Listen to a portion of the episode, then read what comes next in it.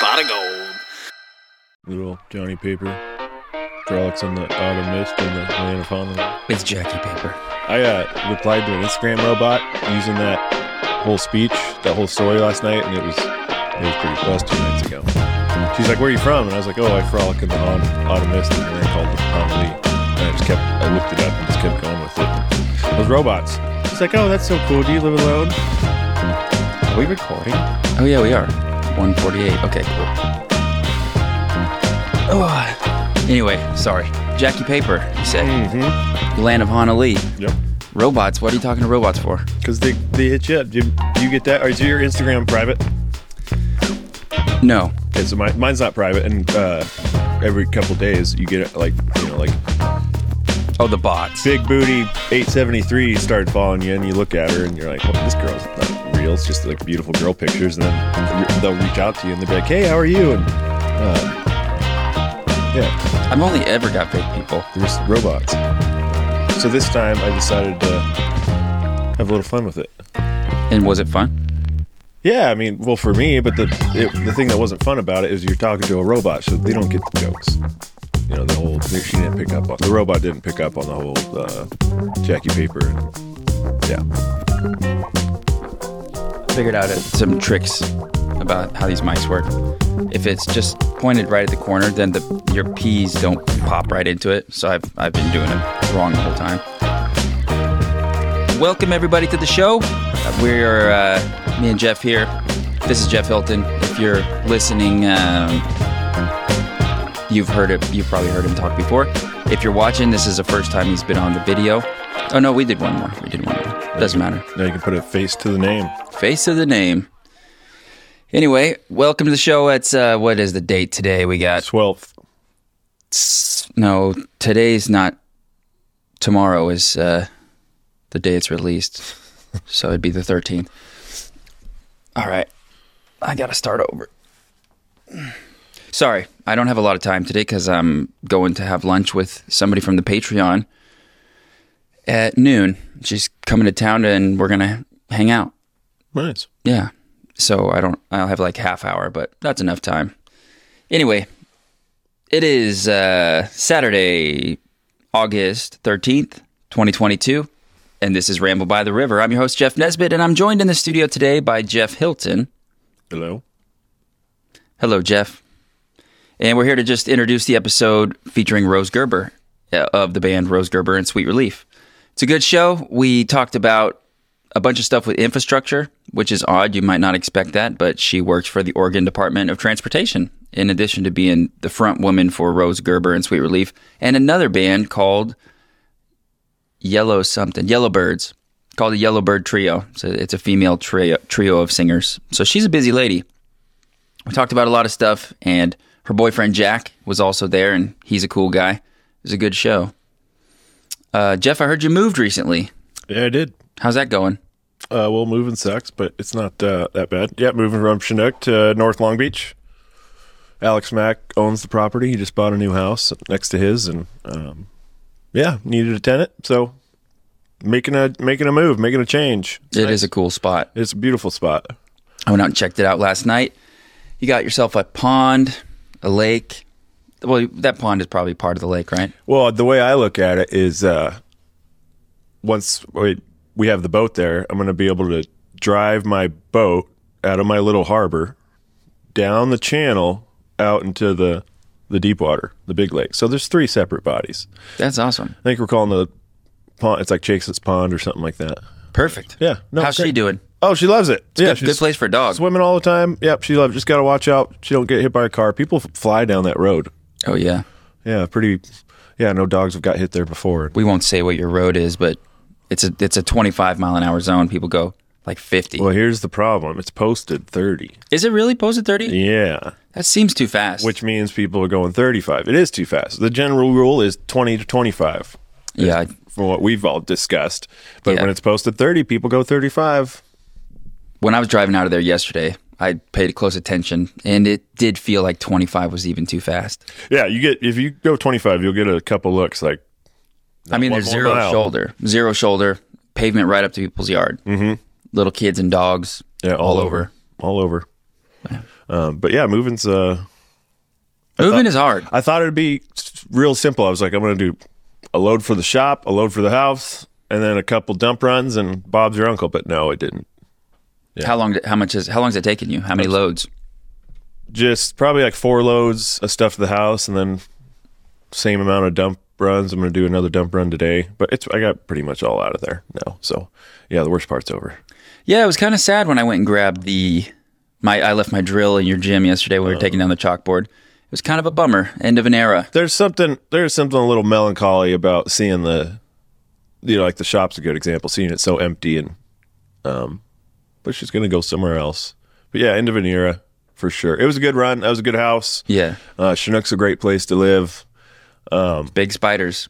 Huge spiders. Well, the new house has the same issue. Alex Mack doesn't care about them. What? He makes friends with them. Walk to his pump house and they're like all over. Uh, Inside the pump house, and, he, Yeah. and he goes in there and doesn't kill him.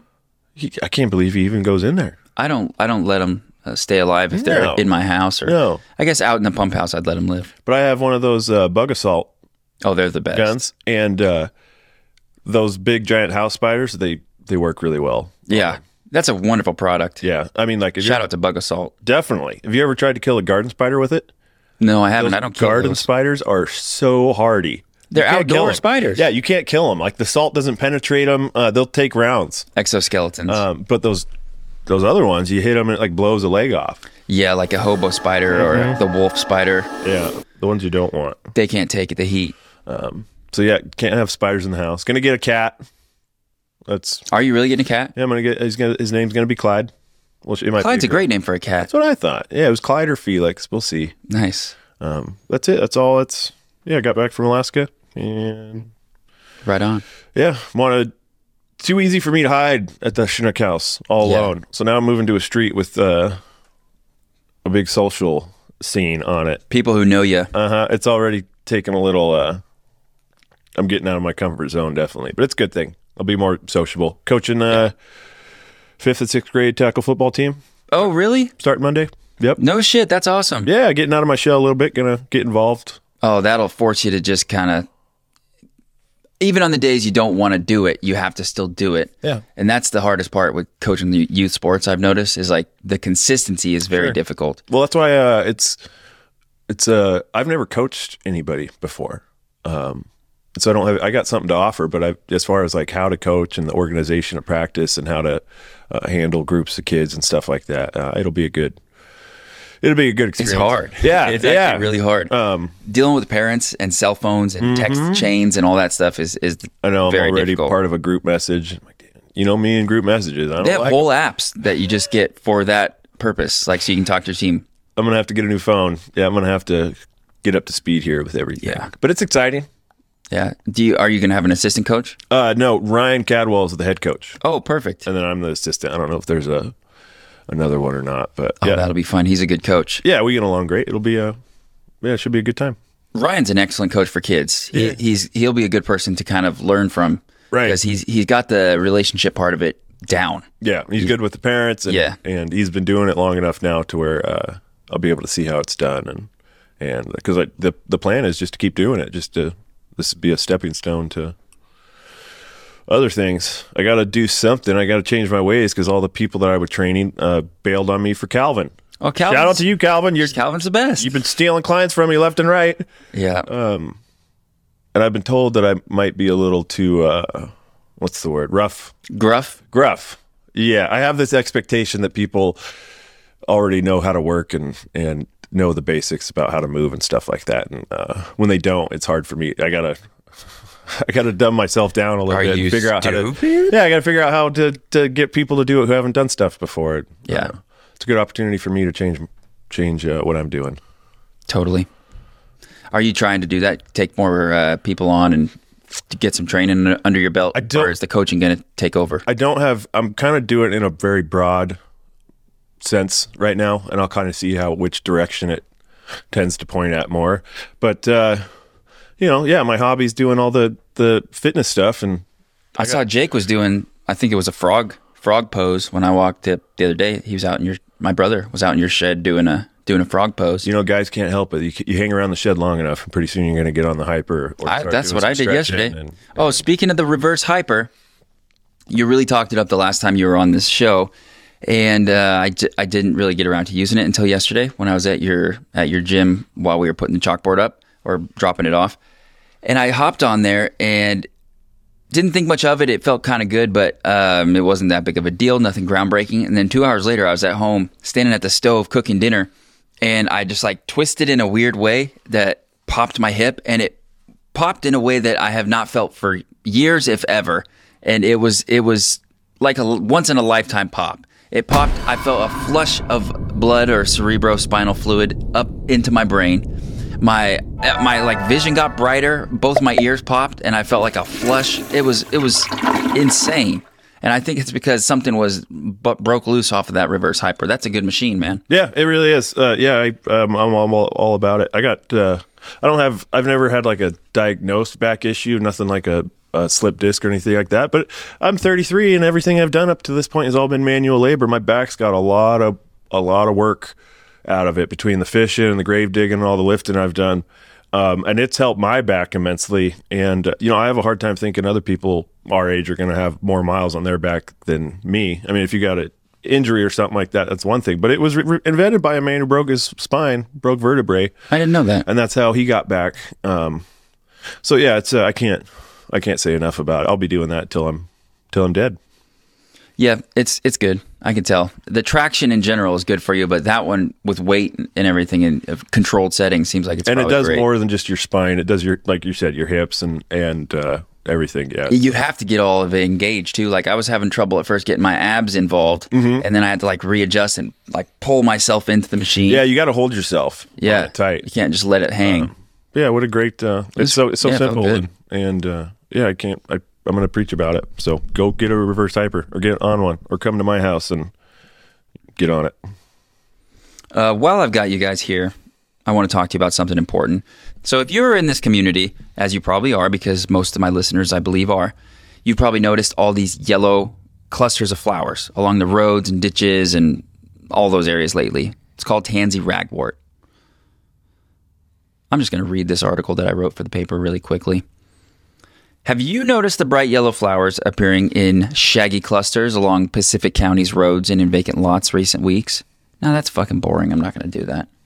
I just want to tell you guys, tansy ragwort, it's a plant. It's toxic. It has alkaloids that, if they get into your body or the body of your children or pets, they will kill them if they get enough. So these are chemicals that plants make to protect themselves. And tansy ragwort smells like shit. In addition to the fact that it's toxic, it, it looks also bad. Yeah, it doesn't. It doesn't look good I mean, it is a flower, so some Yeah. people are like, "Oh, it's beautiful. It's a flower," but compared to like yellow flag. It, that's ugly. Yeah, and that's a that's a noxious weed too, yellow flag iris, but it, it is beautiful, Mm. and it's hardy, and it's it's it's not like a I don't know. Tansy is a scrubby looking plant. Yeah, it looks. It looks scraggly. yeah, scraggly is perfect. It looks for gruff. It's no good, and so if it if it ends up in horse pastures or cattle fields or anything where they do hay, hay is the worst because it animals don't generally eat it when it's in the field because it tastes like shit. It's bitter. But that bitter taste goes away when it dries out. The alkaloids that are toxic remain in the plant and it gets chopped up in the hay and then animals eat it and die. So it's important. It's a mandatory control weed here in this county. So since it's mandatory that we do something about it, if you have some tansy, what's the best way? Uh, Pull it out of the ground. herbicides are just uh, that's what I go with. I just pull it. Just pull it. You got to get that king root. Is that what it's called? Tap Taproot, yeah, the taproot. main main root. It's deep and it's strong, but the bigger the plant, the bigger the root. Uh, but I, I've yet to come across one I couldn't pull. Yeah. No, and it's almost like the bigger they are, they're almost a little easier. You have something a little more, More of to a handle. grab onto. Some of those small ones, you pull them off right at the top and they break, and you get, Yeah, like trying to pull dandelions. Mm-hmm. It's no good. which are totally edible, by the way. Dandelions taste like shit though, just like very good. tansy, but they're not toxic. Yeah. So pull that tansy. Dandelions are kind of pointed like teeth. Didn't know it. Yeah, Learned something new today. yeah, but you can't eat dandelion. It's it works in salads and stuff. You just need something sweet with it, like a, a nice Bibb lettuce. I know they make wine Or a- romaine. wine. Oh yeah, I used to read about it all the time in the uh, the J.R. Tolkien books. The what are the ones with the animals? Like those the, Redwall. Redwall. Those weren't Tolkien. Those were uh, Someone else. oh, well, who? I Brian Jacques. Brian Yep. Jacques. Yep. Or is it Jacques? Jacques?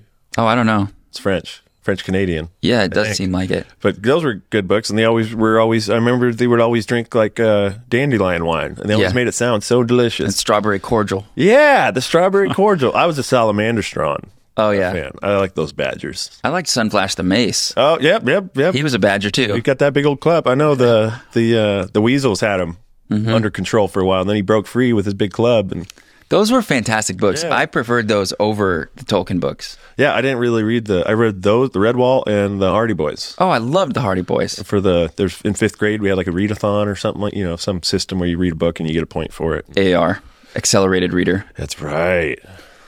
Yeah, I liked a lot. I liked that program a lot. I was I got third place. Shout out Matt Bellinger and Laura um, Mesa. They both beat me. Well, I mean those two are. I'm not surprised. They're geniuses, Yeah. so it's okay. Huh. I, I didn't even crack the top three. Man, I really thought I was up there. Well, you know, we let you feel like you were good. I read I, my strategy. A lot of people's strategy that I noticed was to go for smaller, easier books, and they would read volume, like a lot of books. Like those Yeah. Hardy Boys books were not a lot of points, but you Five. could read it real quick. I went for like I remember I read Twenty Thousand Leagues Under the Sea. Um, it's like twenty points. It was yeah, a, a bunch of points, and I actually was able to read it and understand it and all that. Um, man, I, I didn't crack the top three really. I no, I don't think so. Damn, but But that's okay, man. You probably got fourth place. I've been telling people that for years. It's all just been a sham. Well, it was. I mean, it's it's all true. You didn't tell them that you beat Matt Bellinger, did you? Oh well, no, they wouldn't have believed that even if I had said that. No way. um, do you remember how he used to correct the teachers? no. He was correcting the teachers all the time. Yeah, good for him. Yeah, I thought, I thought that was quite. Some of those funny. teachers needed correcting. Yeah, you're right. Well, I mean, if you're wrong, you're wrong. That's true. I cor- I correct. I'd correct the teacher if they if they're wrong, but I'd try to do it politely. I actually think that's a problem in this country is being able to admit when you're wrong. It's It's hard. What's the pro- What's the problem? I don't think there's enough of it. Oh yeah, Yeah, a lot of people don't want to admit they're wrong. I don't. I don't. Actually, I, that's not true. I actually kind of like it. It's kind of cleansing. But I try to. Yeah. Actually, neither of us are really. Uh, we don't struggle with that. We admit we're wrong a lot. If anything, I admit when I'm wrong when I'm not wrong. Yeah. Yeah. I No, think we got should rethink this argument. oh, I'm making a new theme song. Did I tell you that? Mm-mm. I'm gonna put like some some little clips of like vocals from the show with cool little clips from movies or or something that I, that just sounds good and put it uh, into a, like a rap beat and make a make a theme song that's not just like some guy's song that I took off the internet. Yeah, make your own. I can really use a change of scenery. That song, the the one that's Mm-hmm. actually the theme song for the show. You may have never actually heard that song I because it's it's you'd have to actually listen to the show to hear it. But the because I don't play it in real life when we're here, so there's a theme song, and it's it's nothing uh, special. I just pulled it randomly one day because I was like, I got to get this shit on the Yeah, internet. something. And now it's been a year and a half. I'm like, I got to get something more unique. So I'm gonna make one. You're pretty good with the the musical stuff you've done up till now is always pretty good. So I'm excited to hear the new theme song. I'm sure it'll be aces. I think you're you're being sarcastic, but I I'll take it. I, I'll say this: I sound sarcastic, but I'm not being sarcastic. That child rap you did not too long ago. Don't remember it. Oh well, you should because it was epic. Well, let's get to the show. Thank you. I appreciate that. Um, so get out there, guys. Kill your tansy. For Christ's sake, get rid of that tansy. Throw some gloves on and pull that. Yeah, wear gloves. It, don't get the sap on your skin. It's all toxic. All parts of the plant, roots, flowers, pollen, all of it. Even like don't eat honey that's been uh, made around tansy because if bees were getting the pollen from the tansy and you eat that honey, so just be careful. It's not worth it. Not worth it. Pull your tansy. Pull your tansy. All right. Thank you guys for tuning in. Enjoy the show. Without further ado, please enjoy this interview with Rose Gerber. I could really use a change of scenery.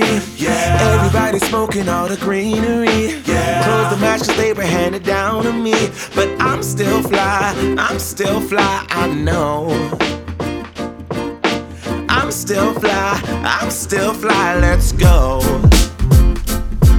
It could all be worse, I could be a hater like you. It could all be worse. Pills to make the man, but that poison's gonna chew you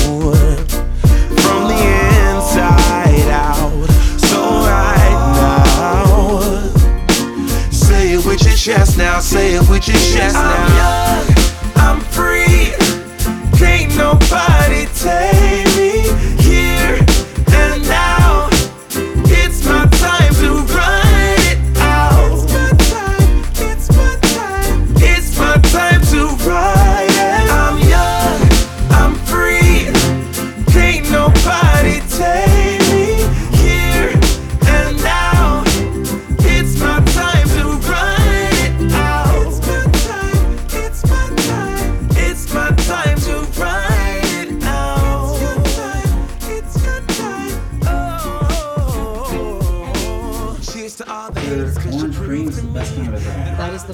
Uh, or I agree. I'll take one of those guys. I will have the more beer flavored one. Perfect. Thanks. Yeah, this is like a creamsicle. It's so, so good. Lava lamp. Yeah. Yeah. They're cool. I've always thought they were cool. It matches your decor as well. They're extremely fucking dangerous. All right. but- Oh, really? Fire hazards? Yeah, Yeah. There's a very hot light bulb right underneath there. Okay, so feel free to adjust the mic however you need to. I figure, um, so this is only the second musical guest I've had. All right. So um, last time we talked a little bit, he played a song, talked a little bit, played a song, talked a little bit, played a song. So, and it worked out pretty well. But if, if you have a particular setup that you like to do structure wise, if you want to play a bunch, you can play a bunch. All right. Totally open. All right. Well, we can just feel it out. I'm uh, I'm right. not I'm not set on any particular structure, so Also, the headphones are completely optional. okay. You don't have to wear them. Um, some people like them, some people don't. I brought you a couple. Um, this is our our latest EP. Um, this is what we used to be called. Dirty Uncle Rose. Yeah. I like that. It's our first album. Uh, so, but it's it's kind of a limited run, and so you have a collector's item right there. We, Right we on. don't call ourselves that anymore, and we only made like about a hundred of those. So. Was there actually a guy in the band that looked like this? Nope. Well, Uh, that's my, perfect then. My old guitar player drew that as our kind of logo f- temporarily. Yeah. Well, so uh, yeah, and and I'm technically the dirty Uncle Rose in that scenario. So yeah, Is that a, uh like a non sequitur just coming out of nowhere, or is that a real nickname of yours? uh, it, it, it, there comes uh, there's a story that goes with it. Um, it's how we got our the band name was we, we were in a practice and uh, Sounds like a podcast story. yeah, I could, yeah, it, it would take a good five minutes to relate. How All I- let's throw these on. Okay, just spin it. them around until they seem like they make sense. Yeah. Uh, every single person has that exact same, same problem, struggle. Ins- including me on a regular basis. They just kind of, it's like a Rubik's Cube. Yeah, there we go. There we go. All right. Yeah. Oh. hmm Yeah. So Oh. try to talk into the mic as much as possible and keep it a rep out of, you know a fist away from your face, more or less. And wherever's comfortable is really fine because I can dial you in while that you're talking. Elk antler over there. You know it. Damn. It's Pacific Northwest, baby. Nice rack. Got a real one. I just found that on just laying in the grass. What? Yeah, I was I was driving to work, and I looked out over the the edge of the bank. Most of my drive to work is along Willapa Bay, and on the other side of the highway was a a slough, and I saw it and I plucked it and I got That's it. really cool. They're cool. I mean, they shed them every year, so they they're ev- I mean they're everywhere. Really, not everywhere, but a lot of hmm. people have them. All right. There's people who make knife handles and coat racks and stuff hmm. out of them, so people go looking for them. That's really cool. While they're hunting for mushrooms, also elk antlers. That's I found a few that way too. Hmm. Actually, never one that big though. That one I just found driving by. It looked like a weird shaped stick. It's like that doesn't look like a normal stick. But you know, I know plant morphology more than elves. Yeah, but I knew it looked off. Anyway, um, so that does sound good on your ears. Everything's fine. Everything's good. All right. Welcome everybody to the show. Uh, today in the studio we have Rose Gerber of Rose Gerber and Sweet Relief, also known way back in the day as Dirty Uncle Rose, Yeah. which I just found out. That was our first band name. We've also got Jack here. Jack's Rose's boyfriend, and he's just sitting over here hanging out, holding the guitar, probably a purse too, if we're if we're being honest. He's always a good roadie. Right on. Yeah. So welcome to the show. Uh, you're in town to play at. Is it where are you playing? Fort George Brewery. Fort George. That's what I thought. Didn't want to be wrong, but I should have taken a shot. It always just take a take a risk. Yeah. Um, it's great to have you here. Uh, I haven't seen music at Fort George before, but I, I've heard it's very, very good. Yeah, they have a really great venue set up. Um, they got crafty during COVID, and they took one of their brewing buildings next to the main building and turned it into more of a venue space with spaced out tables, and they serve food and drinks out there. So it's really nice. Yeah. Right on. So where are you from? Originally uh, born in Boston and kind of lived between Massachusetts and Vermont for most the first like early part of my life. Yeah, I moved out here in about 2008 to Portland. 2008. Lots changed in Portland since 2008. Mm-hmm. Are you, you're still living in Portland now? I am, yes, in North Portland, um, and uh, have been on some short excursions. I lived in North Carolina briefly since I moved out here, but um, for the most part, been here the whole time. And yeah, it's, it's absolutely the whole city has gone through a lot of um, iterations since I've been here. Where are you from? I am born and bred here. Oh, okay. Yeah, so we're sitting in Chinook right now, mm-hmm. and I'm from like 20 miles away, may, actually less, like 15 miles away up the peninsula. So Okay. I don't know how much you know of the geography, but it's it's a really skinny peninsula. It's two miles wide at the widest, about 30 miles long. Willapa Bay on the inside, ocean on the outside. So it's like a little bunch of little small communities all smashed together. Cool. Yeah, it's beautiful here. I w- I wouldn't be sad to live out here. No, it's good. I didn't realize how nice it was until I left and came back. That's when kind of you're like a kid, the story. you're just yeah. used to it. Yeah, but it's it's a really nice place. Where are you guys staying? Uh, the brewery is really nice, and they put they give bands a hotel room over at um, gosh, it's it's right on the entrance to the bridge on the Astoria side. Uh, one of those Riverwalk, I think it's called. Yeah, Cool. There's there's some really neat hotels over there. Yeah. Cool restaurants too. Mm-hmm. Astoria is definitely a gem on the Oregon coast. Yeah. Very very neat place. I agree. So do you tour often, or are you mostly Well, just play in Portland? Yeah, tour not so much touring because, well, my bandmates, including myself, we all have like day jobs, and a couple of them have kids, and uh, touring is is a harder thing to do. We're mostly in our well, we're all in our forties at this point. Um, uh, though one of our bandmates a little bit older, and uh, it's it's not as so like I'll take them out on the weekends, so to speak. Uh, we don't get much further than than Washington or Oregon. Um, but I have a trio, uh, a harmony. Went like there are three of us ladies who do a harmony trio. And Like a Dixie Chicks type thing? yeah, yeah, That's nice. yeah. Uh, a chicks. I think they call themselves the chicks now. Oh, they dropped a Dixie? yeah.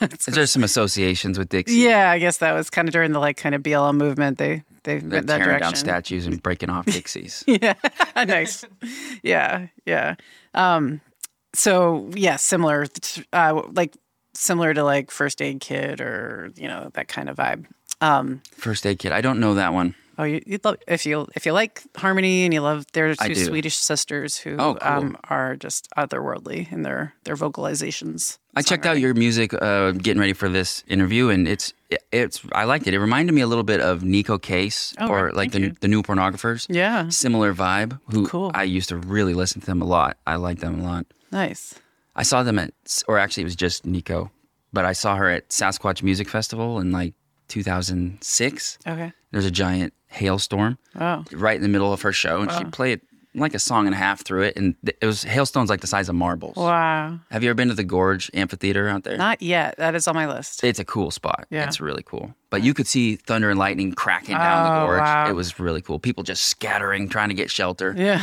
It was actually pretty dangerous. all those people out on a big open, wet plain. yeah lightning rods all But something I'll never forget, that's for sure. Yeah. Hailstones bouncing up and hitting her in the face, and she's still singing. Still playing, Like, yeah. What a champion. Yeah. It's like, that's a rock star right there. Yeah, that is pretty awesome. Yeah. I would have loved to see her there. She's got an incredible voice. So, who are your some of your musical inspirations? Uh, this kind of runs the gamut. Uh, I would say um, I'm a big fan of Ryan Adams, um, like Patty Griffin. I would. I'm just kind of thinking people who kind of initially maybe inspired my my songwriting or sound. Springsteen, um, and Tom Petty, and just kind of like Tom Petty. Yeah. Just kind of like I like a good healthy dose of like rock and roll, classic sounding rock and roll with a little like a sousant of country or you know like just a little just that down home American Like, I feel like there's a lot of nostalgia mixed in there. yeah, Uh, tapping into something that just kind of feels good. yeah, absolutely. All those artists kind of hit that vein. my my dad and mom both were like big into music in the 60s and 70s so i grew up on a lot of the kind of older folk and van morrison and uh, some of that like psychedelic jefferson airplane paul simon you know just uh, Here, that's kind of some of the stuff I really like. Getting into the little more, uh, the psychedelic stuff was good. Paul Simon, pretty good. Um, so, who do you listen to now? Like, what? I feel like musical taste is so weird. It almost follows like a pretty predictable course through development. Like during certain ages, you're just like hungry for new music, and then at a certain point, it becomes actually like hard Yeah. to find new music because everything sounds the same to me. Yeah. Like, until you get into it, until you kind of start to learn the nuance of, of a new genre. Yeah. Like, uh, I don't know how much you listen to trap, but when I first got into that, I was like, what is this? It doesn't even sound like music or dubstep, something that's just like completely different than what you're used to. It, and then, ap- but like you, you have friends or something who, who listen to it. So you're exposed to it and forced. Uh, all of hip hop actually is how that happened with me. Um, but, you eventually start to learn it's like speaking another language you know you kind of learn it and it, it starts to sound good and before you know it you're like oh I, I do get it i do get it I, and now i can you know enjoy it But Yes. do you have anything like that that's a music you really enjoy that isn't actually what you play Uh, definitely, yeah. Um, I will. I would say that it's kind of more like um, in that alternative. I guess what used to be called alternative. It's like one of the thing about the music, like making landscape these days is to find music. You have m- millions of options. So it's not just you turn like you know when we were kids, you turn on the radio and you listen to whatever's on the radio mostly or someone turns you on to a cool new album that's underground. Those were kind of the two ways you discover music. Now it's almost paralyzing the choice. So the way I mostly learn about new music these days is through people who tip me off to a band or I see some like musician I like talk about another group or have one open for them that I like. Um, but I back almost 10 years ago now I was in Teach for America. I was I was te- I was about in my early 30s and I was teaching with a bunch of early 20 somethings who had just gotten out of college. And if i don't remember to ask you about this again come back to this because I, I would love to talk about te- teach for america really Sure. all of the education stuff yeah, I, Yeah. Ha- happy to do that. Um, and uh, they were, you know, into a bunch of music. I just wouldn't have some of it not my favorite, but a lot of uh, I got turned on to a lot of stuff I like now because um, I ended up being in a band with one of those teachers who's still ten years my my junior. So he's always turning me on to stuff that you know his kind of generation is more tuned into. So bands like Delta Spirit, Lord Huron, um, the Dawes, the National, uh, like lots of kind i like the national yeah, the more more modern, uh, not so modern now, but like you know, War on Drugs, those kind of yeah rock, rock, alternative, garagey bands. Um, the Fleet Foxes. i love fleet foxes Yeah, Uh, yeah, there's so yeah, I totally know what you mean. There's so much choice, and there's so many like micro genres, and so much space for all the different artists that you really like. People could have a full successful career where they like are considered a star to a lot of people, and there's a whole other sect of people who has no idea who they are. yeah, Or like that's like a lot of the country western versus uh, just standard pop. The Yeah. the ones the stuff that doesn't overlap. yeah. People don't have any idea. It's true. Um, Damien Jurado's one of those people. I don't know if you've ever. That sounds familiar. Um, he's another um, one of my top kind of favorites right now. Um, You're making me realize how um, I don't know what the musical equivalent of being well read is, but I'm not well listened right now. I, I have, I've spent the last two years po- listening to podcasts and trying to learn that. But I, uh, yeah, music is so important. I really think that it, it's they should really get it back in schools. But um, yeah, that'd be nice. I bet you have some opinions on that, being a musician and an educator at some point in your life. Yeah. So, what's your day job now? I work for the Department of Transportation for Oregon um, as a uh, public outreach and media manager for a large infrastructure project called the I 5 Rose Quarter Improvement Project. I know that project. Do you? Yeah. yeah, a lot of people are starting to get to know it these days because it's going to be built right through the heart of Portland. Yeah. Oh wow! So it's it's- is it going north or south? Like, are they working their way up, or is it patchwork together? How does that project work? Oh, you're asking me all the big questions and talking points uh, that I have gotten to practice lately. Um, it is uh, kind of a phased construction model. So it won't all be built at once. It'll be built in phases. A lot of that has to do with uh, like building a smart project that has a lot of time to inform itself and budget itself well because it is pretty big undertaking. But uh, it comes in three phases with some early work packages and then a main construction package for the final deal, which could go up to 2030. So it, it- That know, actually seems pretty quick to me. yeah, and it's not slated to, to really begin construction until the end of 2023. Um, so it is a it's a big project. There's going to be a highway cover uh, at the end of it, over like a whole new neighborhood, essentially knitting back together the old street grid. So Oh, so they're putting the road underground. yeah, Wow, that's cool. yeah. So are uh, are they doing those green bridges? Is that what they're called? I don't know what they're called, but there's spaces where the highway goes under, and there's a, a covering over the top that they plant all kinds of native plants and stuff, so animals can cross. Um, that would be a basic version of what is being considered for this uh, cover. This cover is going to be more like a neighborhood. So it'll be developed, not green. developable land uh, with buildings up to three or potentially six stories, depending on what kind of budget and uh, Wow. uh, project scope they come up with. Is it going to be earth though, or cement, like pavement and, and steel? Like, will it be? Uh, It'll be pavement and steel, but that they, they can still create, um, from what I understand, uh, green spaces as well, like parks and things. So that's cool. uh, the the actual what's going to go on the, the cover hasn't been determined yet because that's going to be a community led process, hopefully between the city of Portland and uh, a lot of the community uh, interests that of the, of the black community, particularly in Portland, that was harmed by the initial construction of the highway in the '60s. It literally they they'd settled there after um, I don't know if you ever heard of the Vanport flood. Mm-mm.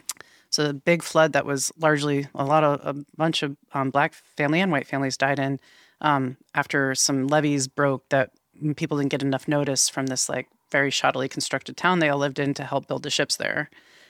The black folks that were displaced by that flood moved to this town in uh, kind of area in Portland called Albina, built very thriving neighborhood with black businesses and clubs and and you know school like there was a whole thriving community there.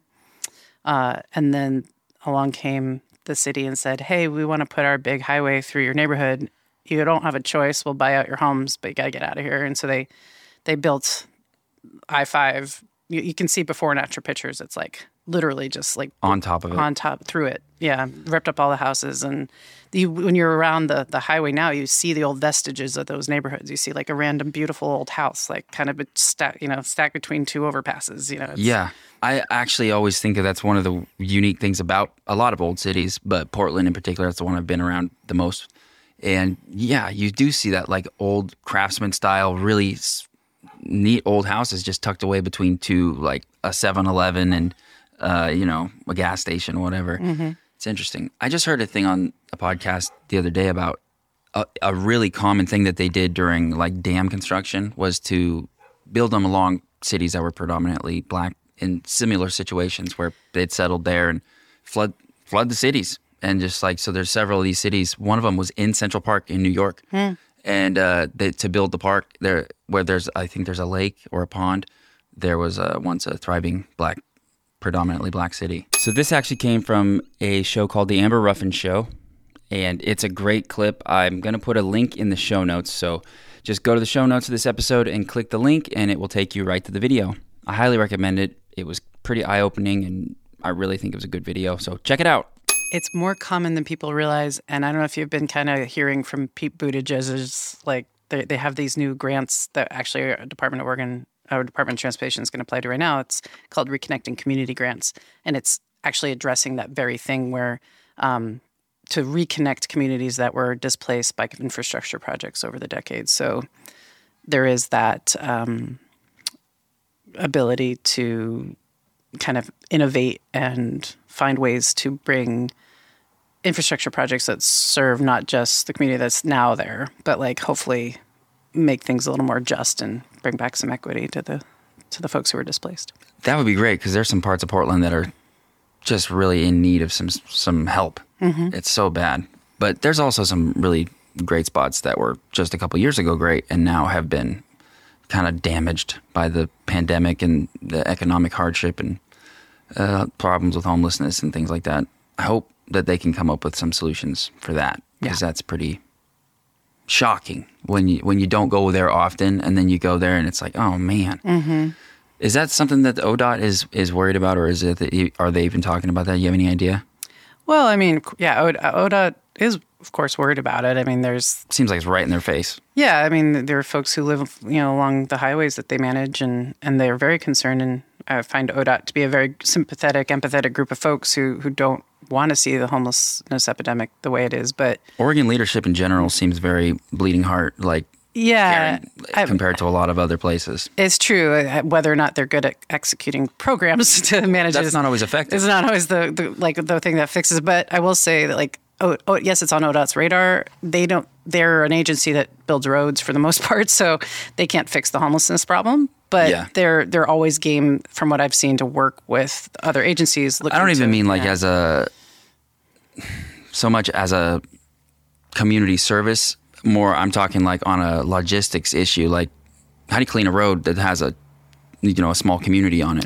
Right. Yeah, and that's kind of like where I, I can't really speak to it too strongly, but I That's know that they, they kind of have to. Com- I bet that's a to really tough coordinate thing. with um, the police Yeah. and other institutions. Yeah, Ooh, it is. It's hard. It's a sticky wicket. yeah, that's Yeah. not one I would want to have to deal with. Yeah. Anyway, uh, so you said you were in Teach for America. I Tell was, me a little bit about that.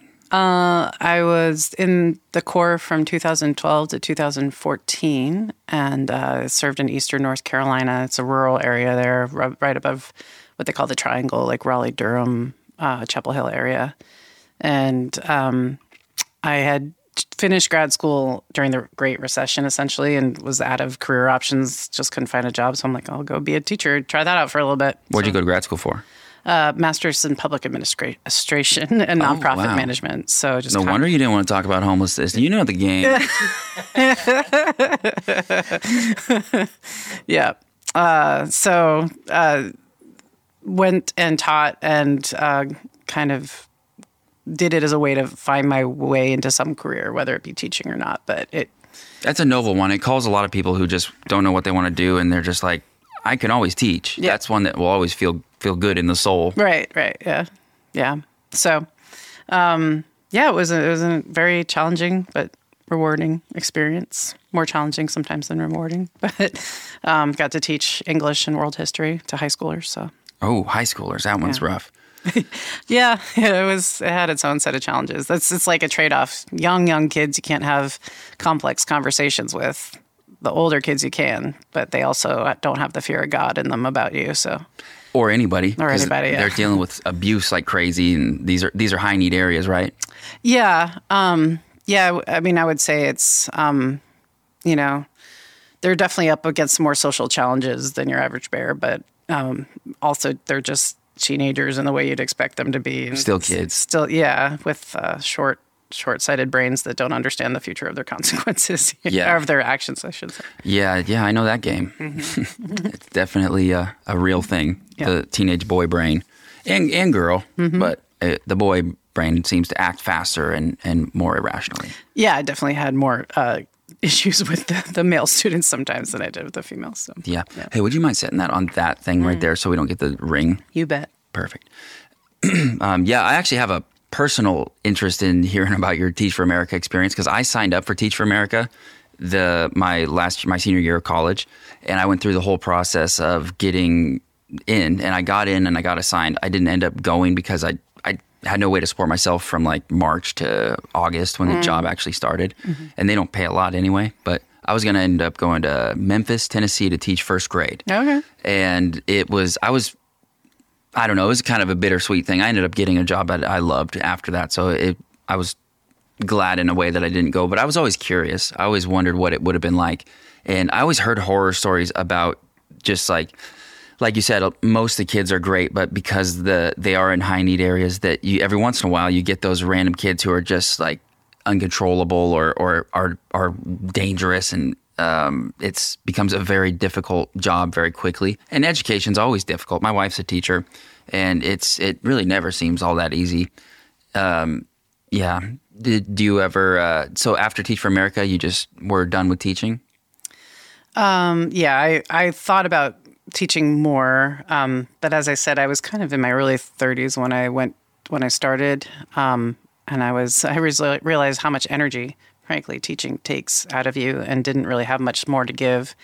Um, after that, ex- two years of really intensive like learning curve, and still, they say it you have to teach a good five years before you actually feel like you know how to teach, and I just didn't see myself being able to get over the hump in serving the students that I the way I wanted to serve them if I was going to stick around. So um, I also almost got another job in Texas teaching, and I forwent it and went to Oregon, back to Oregon, where I uh, went into nonprofits again, um, but also ended up working at a, a tuition-free private middle school for low-income students in Portland for a few years, and that was kind of nice because I got to do education without the teaching, and I, I was a fundraiser, like, a, and worked in de- nonprofit development for that. Oh, cool. School. So that's a little mix of education with the public administration. Yeah, That's awesome. I bet that was kind of nice. it was. How'd you make the move over to ODOT? Uh, eventually, I ended up working at a transportation that was uh, transportation nonprofit that served people who couldn't get around. A lot of medical trips and low income people and shuttles and things got folks from point A to point B in rural areas, and that was like my foray into transportation as a service, as for you know vital vital service for as a, like more of a human right.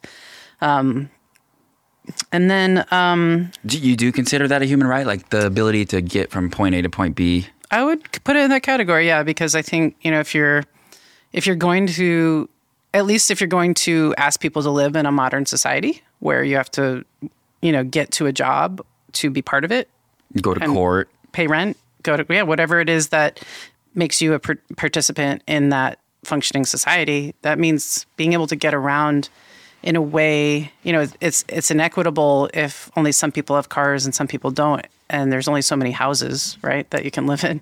So in some ways, it's like if you're going to ask people to be part of that social contract, be providing them the opportunity to be part of it by getting around is kind of a vital. It's like one of those Maslow's hierarchies in a way. One of the lower parts of the pyramid, probably too. Survival. Yeah, if you know, when I worked at the nonprofit that f- provided transportation for folks, it was people who needed to get to a di- diabetes appointment maybe every day or dialysis. They didn't have a car because their rent was too expensive based on their Medicaid or you know their their limiting in- income, which was subsidized, um, and they couldn't rely on family members all the time to get them there. They and and a car itself is very expensive to maintain, as we all kind of know And to acquire. and to acquire. So, um, you know, for those folks, it was a life or death matter getting to that that health service without a car. You know, is a it's a pretty tricky tricky thing to do if if you're all of a sudden vehicleless and there's no bus that runs within a half a mile of your home and you can't even walk to it because you're maybe medically incapable of doing so Big problem in rural areas. Mm-hmm. and not even doesn't even have to be that rural it could be in a kind of more of a sprawly suburban Yeah. town right outside There's a lot of people. There's a lot of roads, but there's not as many buses. yes yeah. Yeah. Have you ever lived without a car? I have, yeah. How long? About a year. What what kind of a city situation were you in? It was a very bikeable Portland city. it was Okay, Portland. I lived. I lived. So by by one. choice. somewhat. I was actually more low income myself um, when I was in school, and Yeah, so save money with it and Yeah. also Portland's a good city for that. yeah, Yeah. I, I just the reason I ask actually what about you, Jack? You ever had to live without a car? Where you had yeah, go for it. Uh, nope. I've, uh, Here, pull that thing up. You know how to use it. It's a it's got the cardioid pattern on. No, I uh, always had a car. I lived in uh, LA when I was growing up, so if you didn't have a car, you weren't doing anything. You weren't working. You weren't being part of anything. The reason I ask is just because I've I've had to live without a car a few times, and the difference in what life is like is so profound. Like it, you live in another reality. Life moves at a different pace. Like if you're just walking or biking, and um, yeah, it's. I, I really like what you said about how transportation is almost a human right. It's it's something that you should we should provide to everybody so that everybody can be operating in, the same reality. Like just a, just being a poor person in general sucks a lot. So to have a city that cares about you enough to get you around, to get you to your doctor's appointments, um, sure they don't provide you health care. I mean, they can't do everything. Get your life together, but you know, they care about you enough to make sure you can get to where you need to go. Uh, I think that's important. I think it's really cool. So I commend you. Um, I think that that is like the perfect attitude for government to take. Is like, I I, I think that government officials they get a really bad rap for um, not caring. And I've worked in government a lot, and I see a lot of people who care very much, who feel attacked all the time, like the public hates them, and it's I, I don't know. I feel that way a lot of the time. I do feel like the government is hated by the public most of the time, and it's because uh, the people at the higher up places over history have done you know heinous things. But you know, smaller branches of government, people taking care of the roads and things like that, are are not doing a whole lot of heinous acts. Yeah, a lot of the people working in your department or my department, or ODOT or whatever, they're they're your neighbors. They're people who live across the street from you and care about your roads as much as you do. It's it's more like um, like you said, the the kind of bigger systems that feel like the government's disconnected from you and that you don't see your tax dollars doing what you're thinking they're doing or knowing where they're going.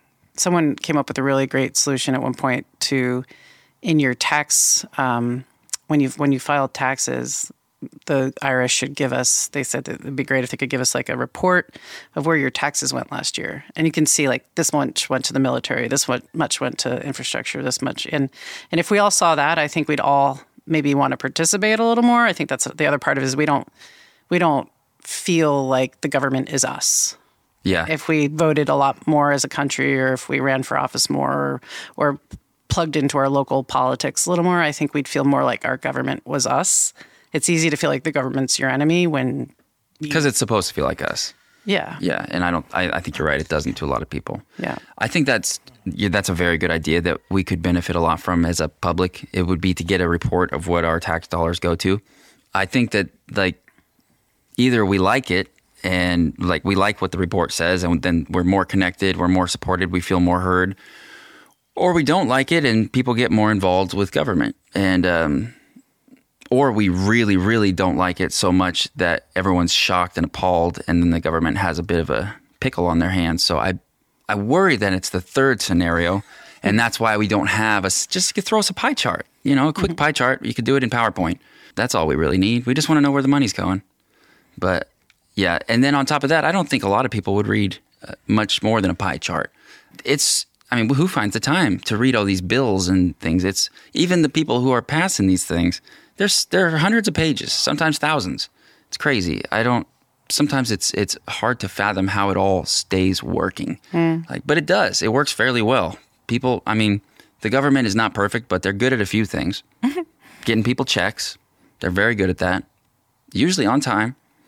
They're good. Uh, the roads thing, I have been concerned about the roads um, just because of. I mean, we've heard since the '90s about infrastructure problems, and it's it's an obvious like stuff falls apart. Entropy exists in you know the road systems. But do you have any idea if there are any kind of like federal programs for for really beefing up the beefing up the infrastructure in the next near any near future, like they talked about during the campaign? Yeah. So when um, Biden got into office, one of the first things he was able to push through the very narrowly democratically controlled Congress with the filibuster. Uh, they still, with the Republican, enough Republicans were able to pass the large infrastructure bill that went through in 2021. So it's. So what was on that? So that's like a huge spending bill um, that is basically giving millions of dollars to major cities to and states. Um, every state was allocated a significant amount of funding to fix a lot of their outstanding bridge bridges bridges that need are like you know about to fall into the rivers and. Um, oh, did you see that one in Yellowstone? I saw videos of things happening there. Yeah. Crazy. That thing. It was a gigantic bridge that went just went into the river. Yeah, I did yeah. see that. But one. I mean, it was a very unusual weather situation. It wasn't a bad bridge. It yeah, was a yeah. it was a really aggressive weather. Yes, yes. That's a whole nother bill that probably should get passed at some point. Um, a climate bill. Yeah. um, Fingers crossed. Yeah, it's not. I'm sorry to report it's not going to happen. Um, but uh, yeah, there is um, there is definitely the most money that's been spent on infrastructure in the last. I think it's been like 30 years or so. It's a long time. That's awesome. Yeah. So yeah. in Oregon, our Department of Transportation is getting a lot of that. There's a sign on the Astoria Bridge right now that says that they're doing work, and that's probably from the infrastructure bill. Oh yeah, I wouldn't doubt it. That bridge is so cool. That's It's like cool such a neat piece of little coastal. I don't even know what you'd call it, but culture. It's it's like you see it on postcards and stuff all Mm-hmm. Iconic. Mm-hmm. over the place. Yes, thank you. It's iconic. Um, speaking of iconic, would you like to play us one of your iconic tunes? Sure.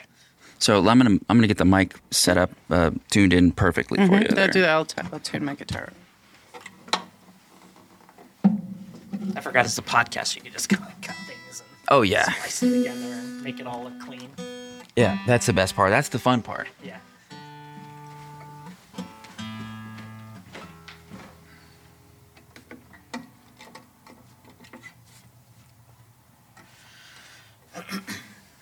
What's up? Okay, would you set that mic uh, like maybe right here on the floor? Yeah.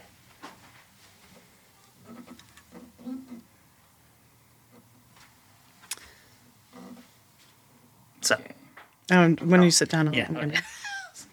you looked at me like I needed to get you something else. No, no, you're good. What am I getting?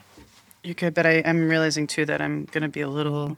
We can we can move. Do you want to stuff around, move? too. You want me to bounce? You want to sit? That might should be get good another just chair for- with no armrests. No, this is fine, but um, there's a couple of, of logistical problems. I probably need to move that way to get. Um, yeah, sorry. sit right here if you want. You go ahead and take my seat. I'll support this little recorder. Okay. There we go. Oh shit. There's a lid on that. We're Okay, fine. good. Yes, there is. it's very tight. Yeah. Yeah. Okay.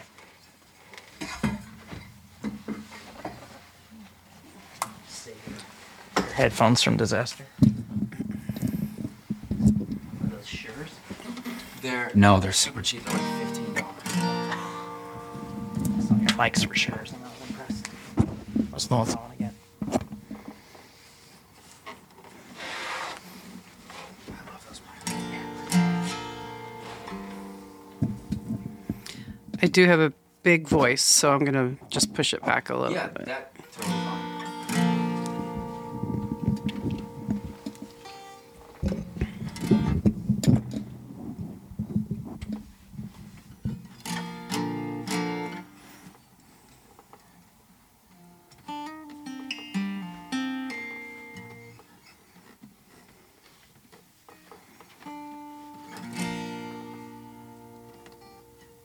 You good? Looks good.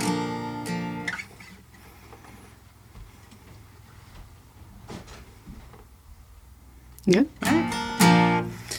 This is a song called "Shake Loose." That um, it's probably one of my newest songs. I call it my COVID PTSD song.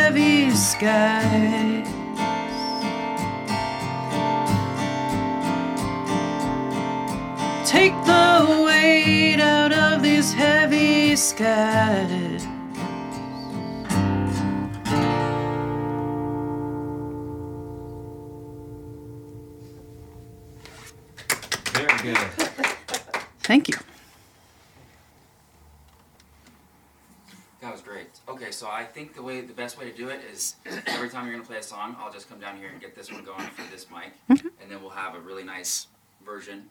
Great. I didn't blow out your levels there with my voice. I think we peaked it a couple times. I don't, I'm not too worried about it. The software will fix it. Yeah, it's good at it. That was really nice. Thank you. So, what's the story behind that song? Uh, it's just kind of that um, feeling of like nothing's like COVID kind of the it changed our our our life, my life, and that feeling of um, I don't know. It's like a consciousness altering event. you know, Paradigm shifter. we're all like experiencing the trauma together and and needing to like find some kind of vision of the future to like re- work toward Give me your guitar. That's fine. I was thinking I could just hang on to it too. Thank you. Yeah, COVID has definitely been a strange adjustment. It kind of feels like things changed in March of 2020 and then never really changed back, just continued to change, but into new things, not into the old things.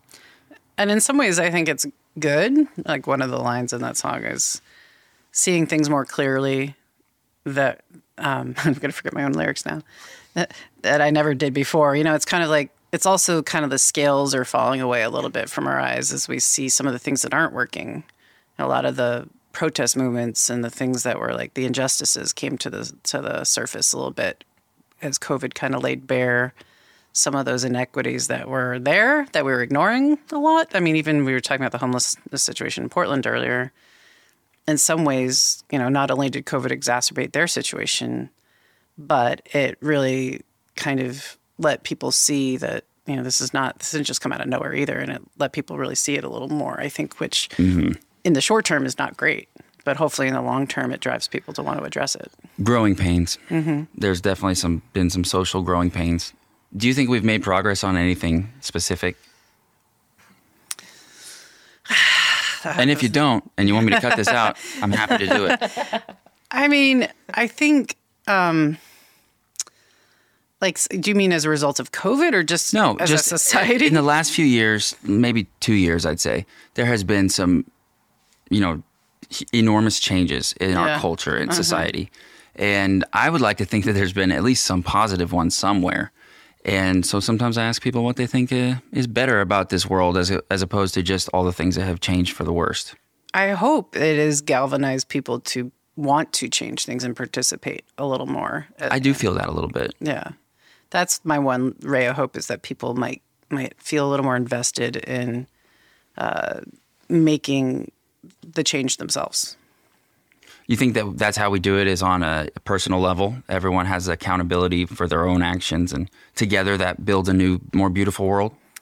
Yeah, I do. I, I think there's different like things that motivate different groups of people, you know, about how, how to change their world uh, without sure. getting, I, I don't know, with a spectrum of your listeners and their politics. You know. To be honest, neither do I. Okay, well, well, all are welcome here under this tent, I imagine. But um, Absolutely. Yeah, really. I don't know how much you're familiar with the, the, the lore of the show, but I am an ADHD person who just loves to talk about everything. so I'll just ask you questions that are. Uh, I have ADHD too. oh, yeah? Yeah, I It- can- It, could be a lot of fun. yeah, But- it's hard for people to follow along sometimes. But if that they know that tuning in Mm-hmm. ahead of time. So if we don't finish a story, which Uh-huh. I imagine we've probably already done that, Mm-hmm. uh, it's okay. All right, Uh, or if you just genuinely don't care about something, say that. Uh-huh. Uh, that's a perfectly acceptable answer. a lot of people do. yeah, yeah. So yeah, um, but yeah, I like to talk about stuff just the things that we all know are are questions we should be asking, but are are generally like, come on, it's such a such a drag. Consciousness stuff like origins of the universe, unanswerable questions. I like to know what people think because so many people don't don't address it because it's unanswerable, and they and the human brain wants to be able to solve problems, you know, in rapid succession. Um, I I have just like I've almost become addicted to uh, thinking about stuff that I'm not ever going to figure out. I think it's fun. Yeah. I think it's like so for some people that's as close as you get to the feeling of being religious or God is the if you're not religious is like having that the mystery as the cool thing and, and science can be like science doesn't have all the answers but they explore a lot of cool things that they're looking for answers to and some of it feels unanswerable. That is literally the exact word that I like to use is the mystery. And I'm one of those people you just described for sure, completely. Are you a religious person? I wouldn't call myself a religious person. I, I grew up Unitarian, which is as close as I think I ever Unitarian. got I don't to. know much about that. It's a, a, a Protestant derived sect that that kind of, um, of of Protestantism that in the late 1800s in all places Transylvania took root. The vampire religion, huh? Yeah, some people think of liberals as that way. I guess they're they're very very liberal religion. They're very pale. Uh, back then they were yeah. Back then they were more uh, kind. They weren't as liberal, so to speak, but they they were very much Protestant. And then they came that sect. It went as it went to India, went to America, went to Australia, and a bunch of places where it became a very anti like a sorry anti slavery abolitionist kind of church where a lot of um, uh, people took root, like Henry David Thoreau and like uh, some of those kind of transcendentalist thinkers. Um, so very progressive for their time in the late 1800s and around the Quaker time of the Quakers and um, and so over the years it's become kind of like a you know they fly the rainbow flag over their altar at the church and you know there's lots of um, to, to show their support for LGBTQ. well, the, the philosophy of Unitarianism is that, that God is love. There's not really a there's not a hell to speak of. Like we create our own hell. So and you can kind of really if you're Jewish, you could come to a service. If you're Muslim, you could come to a service. It's more like Almost non denominational. but still But still denominational. Christian. Yeah. And and so it's kind of like the most my grandfather who was Baptist used to call it a club. You know, because it's not it doesn't feel like you're going there and and, t- and having this kind of strict conversation with a scripture or with God or you know in that way. That sounds kind of nice. It's a, it's more of a kind of they talk about social justice issues. When I was a kid, we had refugees that were escaping the civil war in El Salvador with bandanas over their faces. I remember seeing them in our little coffee area there at the church because they were they couldn't be seen. They like if they did that got they got caught to be oh, they were on the run. yeah, well, they were illegal immigrants, and they were if they got sent back to El Salvador, they'd be murdered by the people who wanted to murder them. So they were Wow. kind of like clandestine, and I that was kind of the stuff I grew up around in that church was like, we're here to fight for the little guy and and workers and the movement. It was a very like. Um, I don't know. Uh, they're very they're social justice warriors for sure. So, did you ever do mission trips, like go build an orphanage in Mexico? Or some of my uh, com- like my kids I went to church with ended up doing that. I I kind of dipped out of the church by the time I was in high school and would have done more of that stuff. And by, and then kind of just found my own conglomerate of beliefs. And I don't really have a religion I ascribe to. I would just say. Um, I like you appreciate the kind of bigger questions of like, well, there's an edge of the universe. What's at the other edge of the universe? And then who made that? Who made the universe? And what was before the universe? If there's a universe, and just wait a few more weeks. James Webb Telescope will tell us. I love that. That is really making me happy. Yeah. I can't believe we can see through time, see a picture back in time. Yes. That may not be there anymore. Yeah. Yeah. It almost certainly isn't if it's that far ago, right? Things are always expanding. At least it doesn't look like that anymore. Mm-hmm. It's pretty neat. It's pretty neat. Yeah.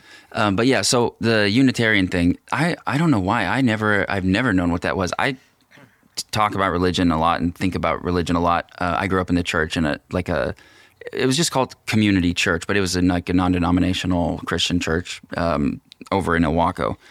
And um, it, it, you know, it was, I don't know, was, as a kid, church is one thing because it's so boring. And, um, but you know, even as an adult, it is quite boring. Uh, but you you can learn to appreciate it. You know, Uh, I still enjoy going when I go nowadays, which is not ever. But if I did, I would enjoy it. I like the idea of it. I like to sing. I like to gather with people and celebrate things that are good. Just like just to get in a room with a bunch of other humans and be like, "Hey, remember that sometimes we're nice. Like as an animal, we're not Right. always just yelling at each other, and it just seems like the world's so full of negativity. It's really hard sometimes. Yeah, and there is also comfort in just knowing that you're all going through the same tough human experience together.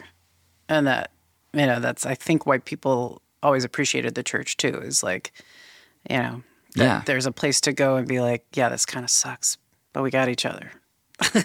Yeah. And they used to have a, a lot more power. Now it seems like they don't have as much power. And uh, they're kind of bitter about it, it seems. I don't know. That's just my opinion. Do you mean the, the organized religion itself or? Yes. Okay. Yes. Um, I don't know. I would argue they organized religion still has a good, good hold on our, uh, on our, yeah, Actually, more lately, the evan- evangelicals and, um, the religious right. Yeah, even I mean, even what's going on in Israel right now gets a little uh, puppeteered by some politics that are based on religion in America. So I mean, uh, yes, but maybe on a more local level, there's less people attending churches. The Catholic Church is struggling to keep people. You know, yeah, so- that's what I mean. The income, the, the cash flows has slowed up, but their assets, you know, their list of assets is fairly large. They got a lot of property and art and things like that. I would love to go visit the Vatican. Have you seen like? Have you ever been there or seen pictures of what's in there? I, I've seen pictures. I mean, it's it's an epic place. I- Insane. yeah. The amount of art they have. This just the sheer scale of wealth, of the place, the wealth that has accumulated um, since the 1500s. Yeah, Yeah. it's insane. Yeah, I wonder why other religions don't have that same accumulation of wealth. I yeah. Do you have thoughts? Hold on, let me turn this thing back on real quick. I don't know how to get this thing to record two tracks. Oh, well, then don't worry about it. I will. I was only gonna say murder, anyways. You, you- yeah, you can. I don't even remember what we were talking about now. Had a Catholic Church versus other. oh, murder, you say? Yes. I'm listening. yeah. I think it was mostly murder. What do you mean by that exactly? Well, I think they came in. They, you know, the Catholic Church had a lot of power and gold, and I think they just kind of went out and found other religions and just sort of, sort of, just kind of took them out one by one. And They did seem to do that a lot. That makes sense, actually. Yeah, colonization. That's Yeah. probably how it was done. there you go. Yeah, I would have given you my world history take on it. Yeah. Are you do you, do you are you pretty into history, like as a enthusiast? Yeah. Do you have favorite history podcasts or anything like that? Yeah, Dan Carlin. Dan Ah, Carlin. yeah, that was what I was hoping you'd say. that stuff he did about Genghis Khan. Yes. Incredible. Yeah, he's am- he's amazing. Yeah, and he's not even like a a professionally trained historian, I don't think. Yeah, I think he does it more as a caveat. I feel like he's like two steps away from having a doctorate. You know, like Oh, yeah. like in in some kind of like reality, he could easily be one. I think he's just wants to make sure that he makes clear that he doesn't have a doctorate. But that's probably what it comes down to. Okay. He's a great storyteller. Yeah, and he knows his sources and he knows his stuff probably a lot more than some professors do. I, I'd argue. Yeah. Yeah. Genghis Khan is an like a fascinating historical figure. Mm-hmm. Just th- think about the amount of influence that one person had in just the genetics of the world. Some, I, I forget what the percentage is, but it's a very high percentage of people have uh, his DNA. Yeah. And we might have some in us. Getting I don't, we don't know. Have you ever done your DNA, like I have, 23andMe? I haven't done the 23andMe like genome stuff. I've done um, ancestry because we were doing it for our family. So I've got back to like, like I've got more of the bigger picture of my DNA. Um, Where are you from? Where are your genes from? half my my father's my father's side is pure uh, Ashkenazi Jew um, from like the uh, most recently from the Russian part of the world, like Ukraine and uh, uh, Lithuania, and then my mom's side is a good like a third English, like smattering of Danish and like kind of Scottish, and then there's a good chunk of German as well. So Oh, cool. very, very Western European on half on the half of it, and the other half is ethnically Jewish. I, I I don't know why, but I ask people this a lot. I, I always wonder also is it is it rude to ask people that? Like you're not supposed to ask a woman her age, but I just ask you about your DNA. like, um, I think we don't we haven't established cultural norms on this one yet. It's still fairly new, but um, thank you for sharing that. Either way, I find that stuff so cool. Like I have yet to meet a person who is all one thing. I haven't heard anyone yet. Everyone's a mix of something. The Great American Melting Pot. I think you Schoolhouse. Rock. Yeah. Oh, I didn't write that. That's Oh, is that a Schoolhouse Rock? Okay. Yeah. my, I think my high school English teacher made us watch this uh, Schoolhouse Rock video, and Yeah. it's always stuck with me. I, I liked the I liked the jingle. Schoolhouse Rock was great. Is that one of your musical inspirations? Did you listen to it as a kid? I mean, I definitely caught. I was born in '79, so I, when my my PBS childhood watching, like viewing, was very much like like reruns of '70s, like Electric Company and and Sesame Street and mm-hmm. all those other ones. So yeah, I'm I'm it's there somewhere in my subconscious. They were great. Yeah. Kids shows now are weird. Yeah, very and very like gentle. Yeah. They don't like they try to be keep it very like everyone gets a trophy.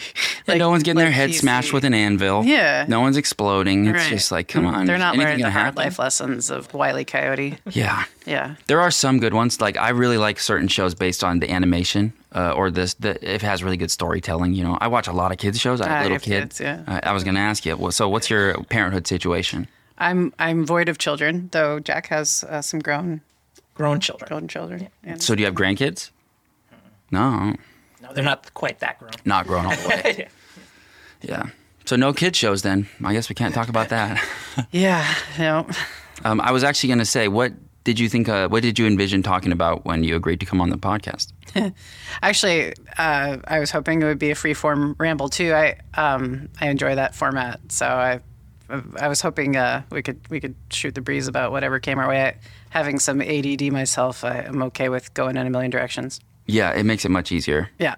I even I prepare like a, a list of uh, bullet points or questions, little mix of both usually, and uh, I go over that before. But most of the time, it's really hard to even stick to that because like the very first thing that we talk about will lead to a thousand bird trails, and before you know it, you're done.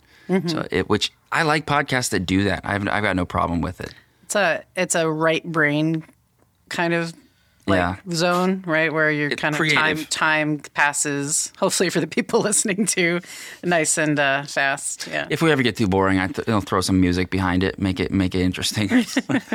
the yeah, I, I don't know. I, I used to worry about that a lot more, but the just like Jack said earlier, you can stitch together whatever you want. Like you don't even have to uh, have a plan if you don't want. But when you do, it does usually go a little bit better. But, so what are you excited about in your life right now? What's it, when you try to think about something when you wake up in the morning? The first thing that comes to your head, what is it that that's getting your motors running? Well, my boyfriend's sitting right next to me, so I feel like contractually I have to definitely say having my boyfriend in my life. I was like, I have no idea where that. That is pretty nice. Well, that that's a it's a plus. Um, having a great dude in my life. Um, but I would say primarily outside, like work. Work has its own kind of soul feeding quality to it. How long have you two been together? It's about a year. Over here. Over here. A year, A year and a half. Mm-hmm. How'd you meet? Tinder. Tinder. Mm-hmm. Of uh, all places. COVID Tinder. COVID Tinder. Oh, that's a risky place. How did that work? Risk takers. Um, uh, I swiped. Here, if you want to pull that down a little bit, you can both talk on it. Just point it right in the middle. Just swivel it a bit. Yeah, like how did how did it work to like Yeah, meet up go. during COVID and all that? Uh, yeah, just I mean, tell me about the tell me about the early time of your romance. We we met up for a walk for our mm-hmm. first date. Yep. A walk at Tabor. Mount Tabor in Portland. Yep. Yeah. And uh, Socially Yeah. distant, outside, Yeah. masked up, maybe double. Nah, no, we're, we're risky. Uh, one mask. That's plenty. Uh, then was uh, walk. Then we decided to go eat. Oh, get a drink. Then we got a drink at a some bar that was doing outside seating and what was it, thirty degrees outside? it was pretty it was cold. really cold. was and then time. we found a place to eat dinner and our uh, some hot pho.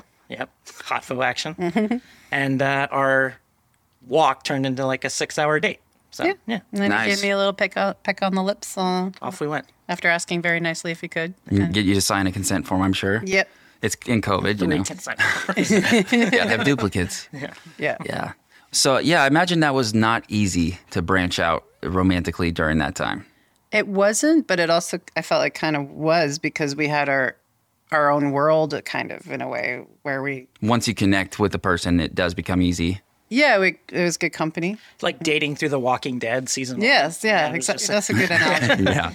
and we got to get the fun challenge. Like Jack likes to have adventures, and so do I. So we like he had just gotten a new all wheel drive Subaru, and we he on our second, third day he like took us uh, driving through a blizzard up to the coast where we like Yeah. tooled around in his new car Nice. and had fun. Yeah. What kind of Subaru? Crosstrek. Oh, those are great. I had one of those for a little bit. Yeah, it's a nice new sporty engine, so it was like a little more powerful. So we, we tested it out. I What think- does it have the boxer engine? yes. Those, yeah, those are really cool. 2.4 Nice. liter. So yeah, Yeah, for a little power. car, they really stick to the road. They've got some power. I thought that was a really fun car. Yeah, it's just she had a lot of nerve. Uh, I'd never driven the car in that conditions, and we went zipping around. I bet it did fine, huh? Oh yeah. Yeah, they're they're made for the snow. They're made for this area, basically. Like, Yeah.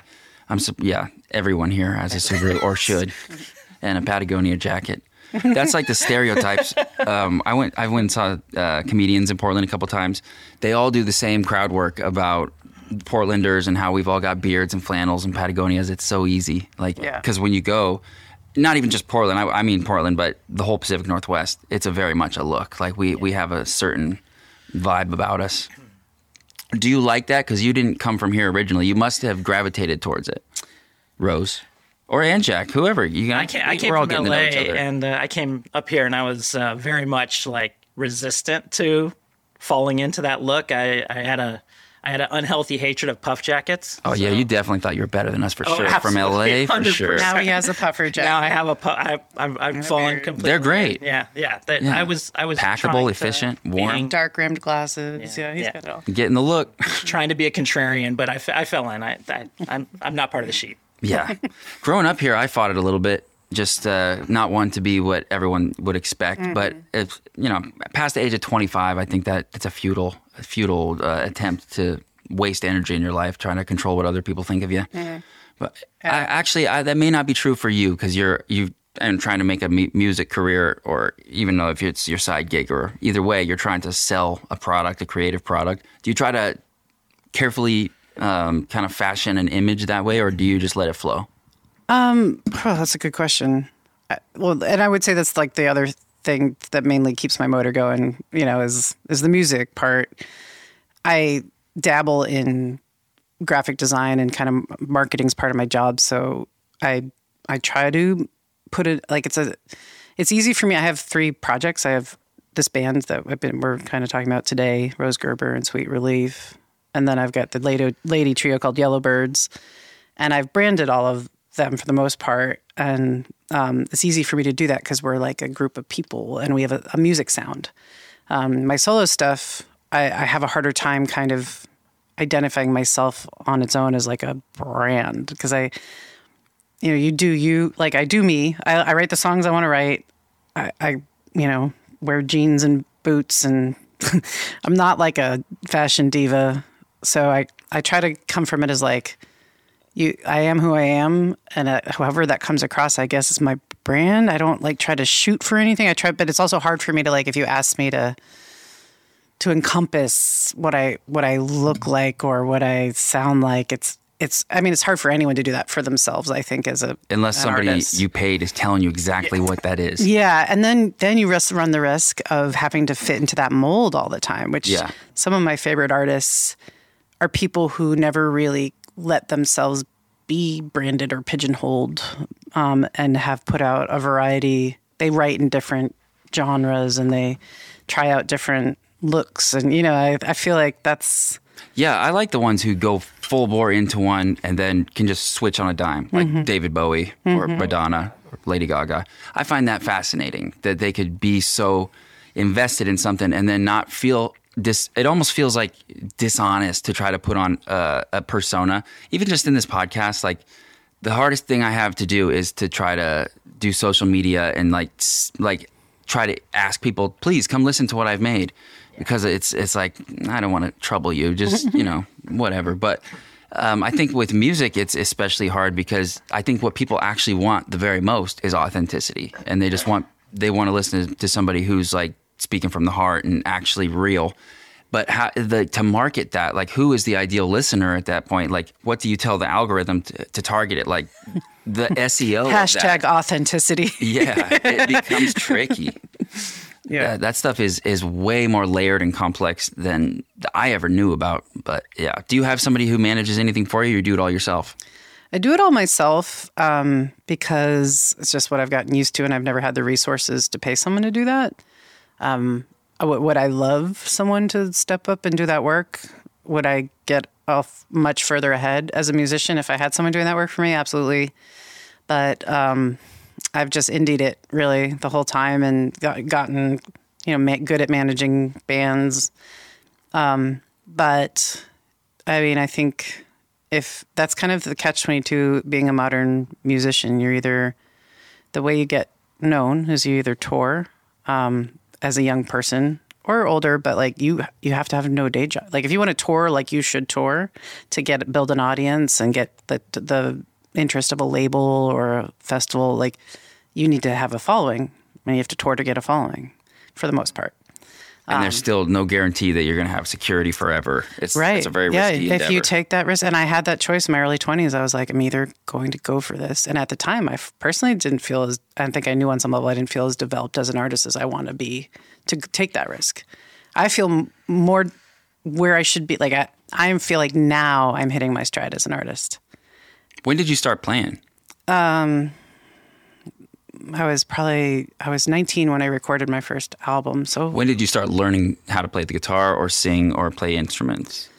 uh, when I was when I was basically as early as I can remember, I was singing um, like harmonies with my mom. Like my parents both play guitar and piano, so we sang a lot, like campfires. So you learned it as a, as like one of your first languages. Yes, harmony especially. Um, and then uh, picked up the piano when I was like five or six. My parents put me in lessons, and then the then I talking about the, like a little callback earlier talking about music in schools. I was fortunate enough in second grade that there was a pretty comprehensive music program.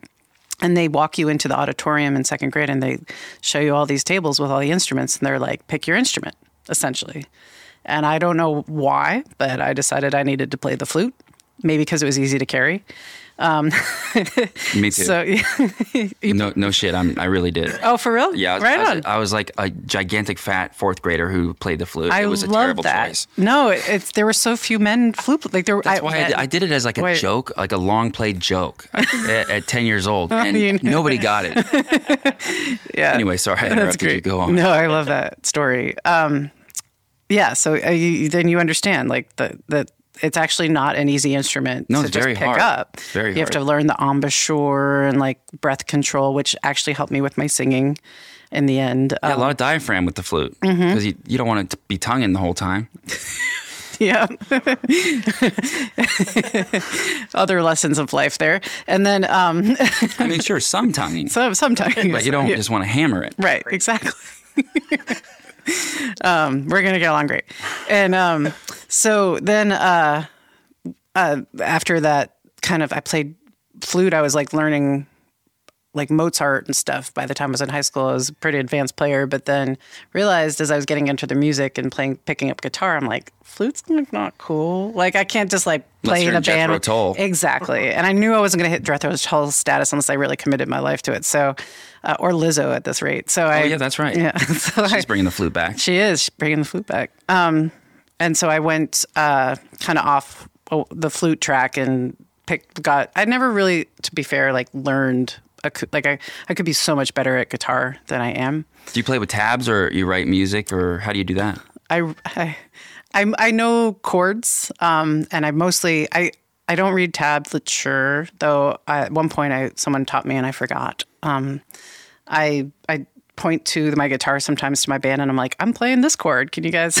So your hands know how to play it even if your your frontal lobe doesn't. yeah, I'm more self-taught. I've probably had about six or seven guitar lessons in my life. Like, do you have to translate from any kind of a written musical language into your hands, or do your hands know how to do it? Do you know what I'm asking? Is that make does that make sense?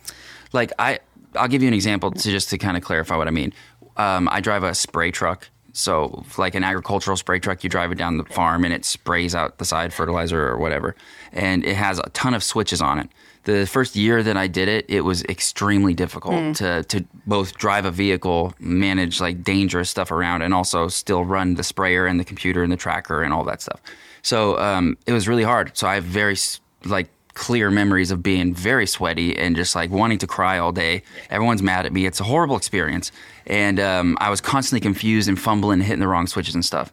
Within two years, uh, I was pretty good at it, and now it's been ten years, and I haven't thought about what my hands do while I'm Muscle memory. yeah, not even. I don't have to think about it at all. They just they do stuff that amazes me sometimes. like that, I, I I'm just like I don't know how I did that, but they just reach out and push the right buttons and adjust things, and just things just happen. And um, that's what I think good musicians do.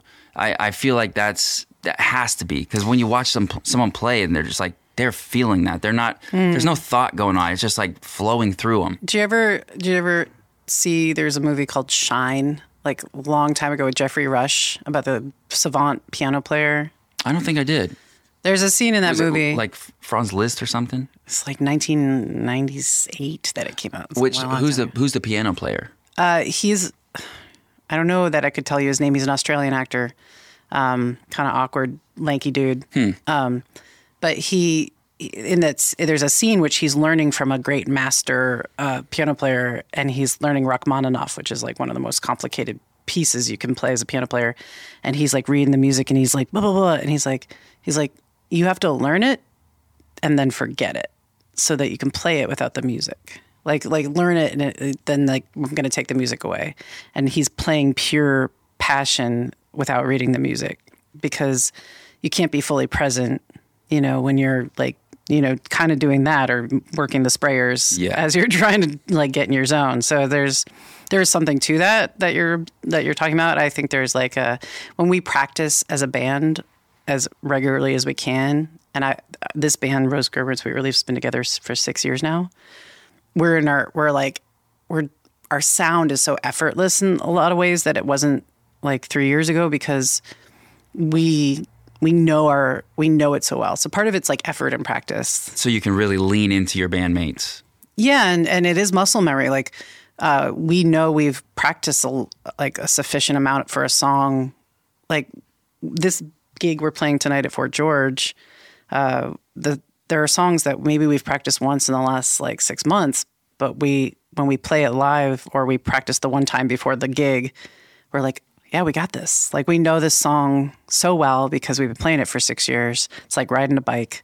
We know it without having to think about it. And mm-hmm. that's nice, but but you kind of have to work really hard to get to that point, you know, um, and not. Yeah. And even even then, I'll my, I hear my bass player, sorry, Mark, hitting like a a certain like flub that you know, he's been playing this song for six years and he still somehow grabs like a, a flat note on a on the bass. But you know, it is And you hear it because you've heard it so many times. So you notice every little thing, probably, huh? Yeah, yeah. But he he has. I don't think he might be saying this. He has ADD too. So he, sometimes it'll just be like he's seeing a squirrel and forgot Yeah. the note. it turns out a lot more of us have it than than people knew. Yeah. I, I heard a statistic the other day that, um, yeah, well, no, it was about autism, but there's a lot of undiagnosed people with neurodivergent brain types. It's very common, and it makes a lot of sense. They weren't exactly looking for us back in, back in the day it, it- until really recently. But it'll be interesting to see how the world changes to kind of accommodate that. Um, just more awareness that that's a that's it's not always a like a disease. Like that's basically the only people who have been recognized and um, incorporated into the the public narrative of like who we are as a people, humans, are the ones who have caused the most problems for other people or made life really difficult for those around them, uh, or been so obvious in their expression of uh, symptoms like problems with daily life that they had to be recognized. But anyone who gets by is just people just will let you keep getting by. Uh, it makes a lot of sense, really. But um, yeah, it's I've been researching a ton about ADHD and all that autism and everything because I'm I'm a dad and I'm neurodivergent myself, and it's it's uh, kind of been groundbreaking to find out some of this stuff. I didn't pay nearly enough attention.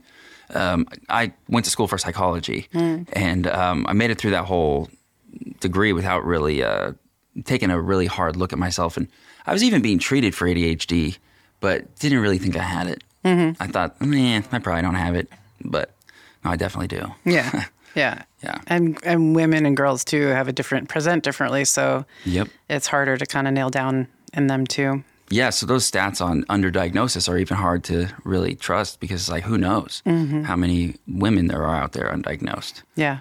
I can picture quite a few in my life. If you guys think about that, can you think of oh, people Oh, yeah. who you're like, oh, everyone called her a ditz, but Yeah. really she just had ADHD. Really? Oh yeah, my mom too. Like uh, I know where I got it from, and I used to like walk into her room and be like, "Mom, mom," and then I'd scare the bejesus out of her because she was zoned out on something. But and I thought it was just because she was space case. Yeah. But she was hyper focused on the dishes or whatever she was working on. Yeah. And there are plenty, like plenty of people, women I know who are like me, and we get along real well. And I'll be like, "Hey, you know how you do that thing where you kind of maybe trip a lot, or like forget something a lot, or where you can never find your keys? Have you ever thought about the fact that you might be ADD?" And they're like, "Oh, I thought I was just like an asshole." That's the thing is, my bad. Got a little feedback, um, but yeah, you're right. That happens so often. People will internalize these negative perceptions about themselves. Be like, "Oh, I can't be trusted. You know, I never show up on time," or whatever the thing is, and it's it sucks. So it, I think that will change. People, Yeah. I I know it's already changing. I just I had a teacher in here the other day, and she's talking about how kids are a little bit more accepting of just being different now than they were when I was in high school and uh, that's a good sign. Things things are good. It's you got to make space for the weirdos. Yeah, and the weirdos bring a lot to the table. They really do.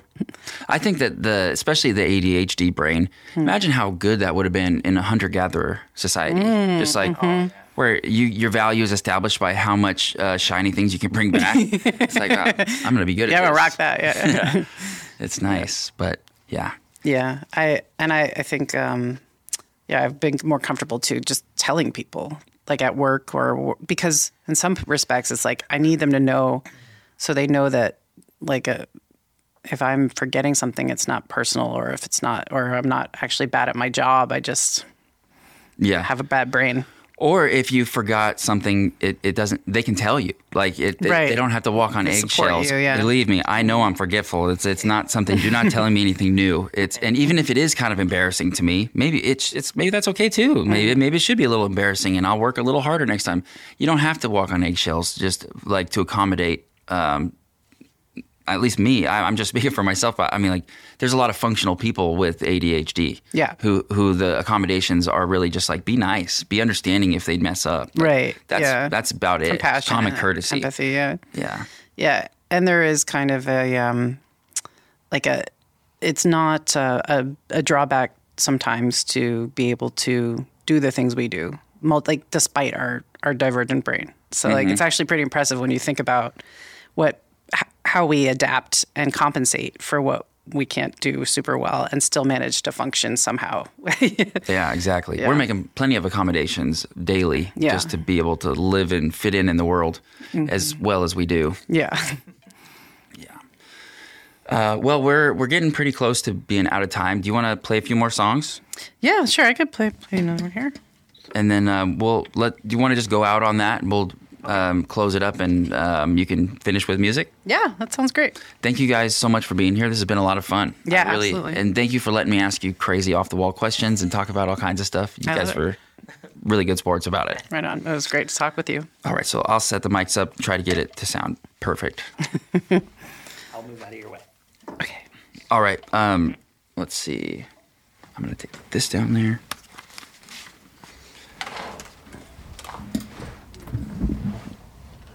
Do you want to maybe Yeah, I'll run put the it on tablet? tablet. I'll do that, on this yeah. thing? When you say run the tablet. It's pretty much just push record. okay, that I can do. Oh,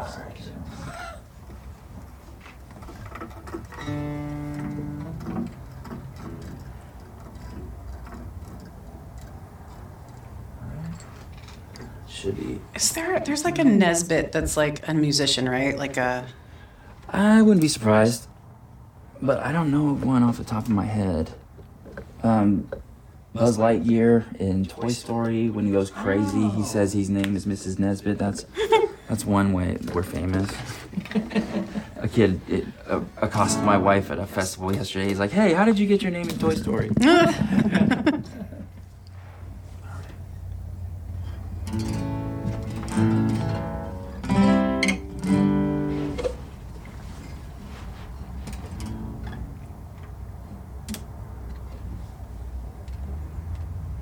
I might just do this one song if that's okay, because I'm gonna have to hit the restroom. Yeah, It's totally. been uh, too much coffee. Which is my uh, ADHD medication, essentially. Yeah, I'll make it run right through you. Is it recording now, or is you need the red dot hit? Uh, yeah, hit the red dot. Okay.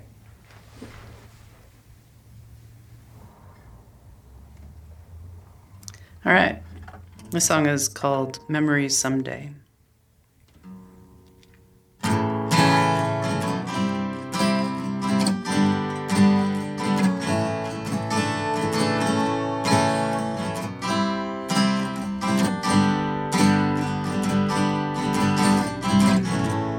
Rivers dry, golden rods blowing, creeping of waning sunlight. Dream at night of wildfires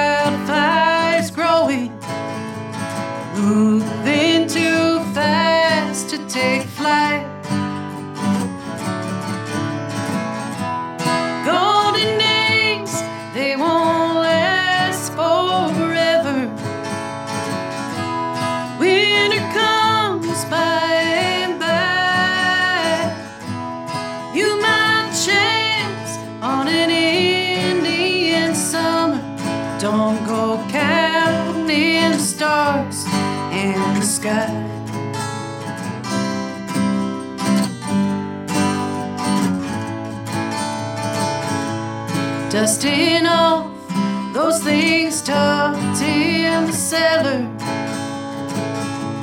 Trying hard not to cry. Never thought they'd be memories someday.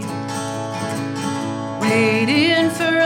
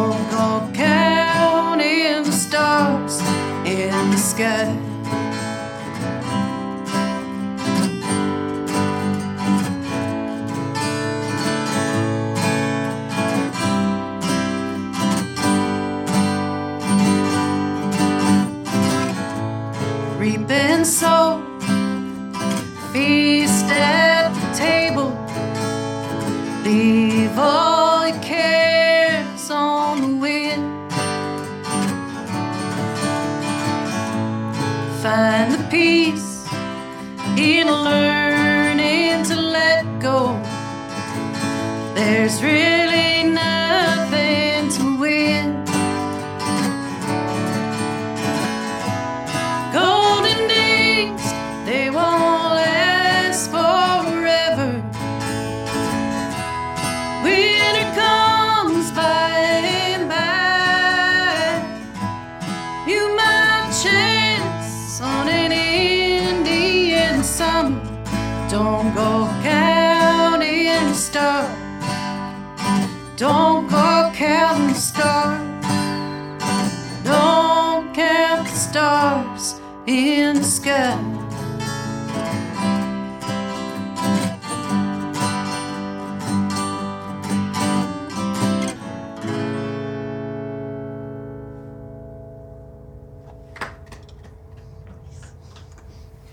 was great.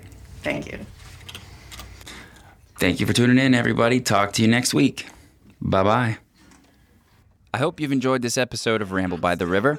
If you did, it really helps us out if you leave us a rating or a review. Like us on Facebook, Instagram, or Twitter. And if you want to get more involved and support the show, you can subscribe to our Patreon page for exclusive content, bonus episodes, and a Ramble by the River t shirt with every Royal Rambler subscription after three months. Instructions for how to join are at ramblebytheriver.com. Click the subscribe link, and it's easy peasy lemon squeezy. Thanks again for listening. Come back next week. Bye.